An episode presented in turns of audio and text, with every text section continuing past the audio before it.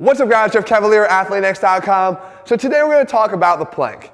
And we're really gonna get to the truth about the plank because there are a lot of misconceptions when it comes to this exercise. And I'm not trying to pile on this exercise, guys, because I've covered it in the past, maybe not so favorably. However, there are always valid reasons for that. And there are instances where we'll program the plank, you know, even sometimes as a form of rest, but I, am always trying to get somebody off of that basic version of the exercise as soon as possible, even if it's a, you're a true beginner. So no matter what level you're at today, I think you, you need to see why we're going to talk about what we're going to talk about with this exercise. So let's get right to it. What are some of the things that you've heard about the plank? You've heard number one, it's a great core stability exercise, right? Well, I'm going to argue no, okay? Because if we get down and we look at what's actually happening, we get in this position here, and this is supposed to be great for core stability. What are we preventing? If I were to let myself go and drop, I drop down into lumbar extension, right? But this says nothing about rotational stability because I have four uh, points of contact with the ground here. I'm not being challenged rotationally. If I had one arm up or so, okay, now it's a little bit more rotation stability uh, challenge, but that's not what's happening. So instead of having you down here on the ground, which I never like to do, I'd rather have you get up on your feet like this and challenge your rotational stability.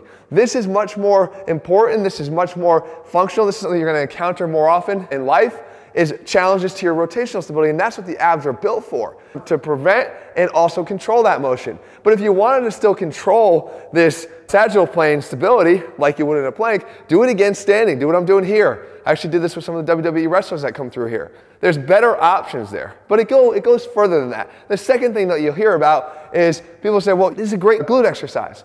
It's not a glute exercise, not in the slightest bit. There's something that's confusing people as to why, and that's this. People get down here and they say, now, when you're in this position, here's what you do. Squeeze your glutes as hard as possible. Really, really fire up your glutes. So what? That's not doing anything for your glutes. All you're doing is you're contracting and squeezing your glutes, but you're not under load. They're not under resistance. It's the same as me going like this and flexing my bicep, but it's not under load. I'm contracting it, but I'm not loading it. Why? Well, let me show you. If I get in this position here and I were to actually let myself go, I go down into hip extension, one of the main functions of the glutes. But that's free because gravity is pushing me down here into hip extension. What I'm actually using to get myself up is my hip flexors because if I were to squeeze my glutes from here, all I'm doing is driving myself further into hip extension into the ground.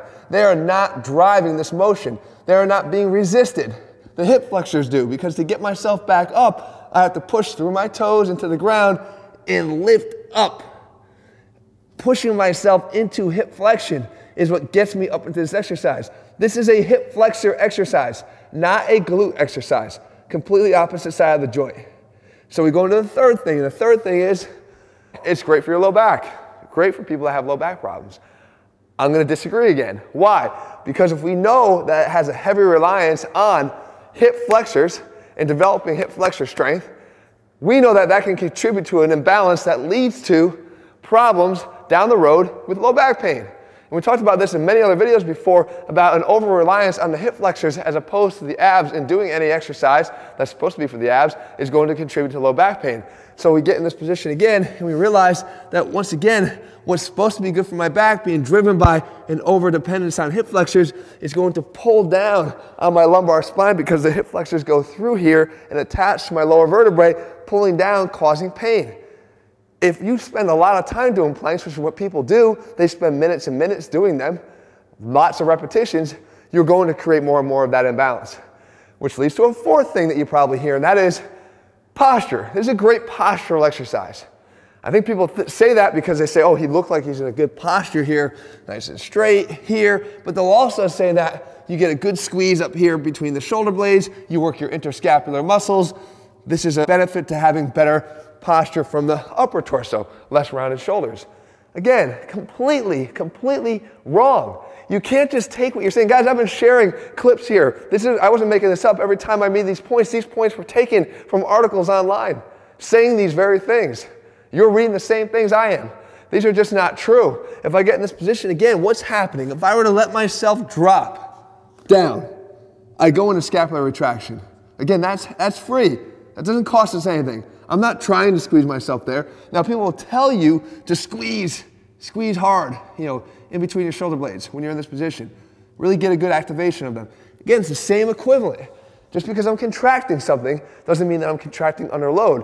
What gets me off of the ground is the opposite. It's not scapular retraction, it's scapular protraction. Here's how it looks. If I'm in this position here and I'm down into retraction, resting, the only way to get out of that into a proper plank is to protract the scapula. Not retract, protract the scapula. So the serratus is working, not the interscapular muscles. So there's four things that you're being told about this exercise, in addition to all the other things I talked about before, how being too easy and something that we need to find more challenging ways to do to, to, to, to escalate that exercise as quickly as possible to get more benefits. But there is something you can do, and what you should do is you got to flip it over. This is something that's going to help you for a long, long time, and you don't have to do it for a long time. You just got to do it consistently. And as you flip it over, you work the opposite side. This is a reverse plank.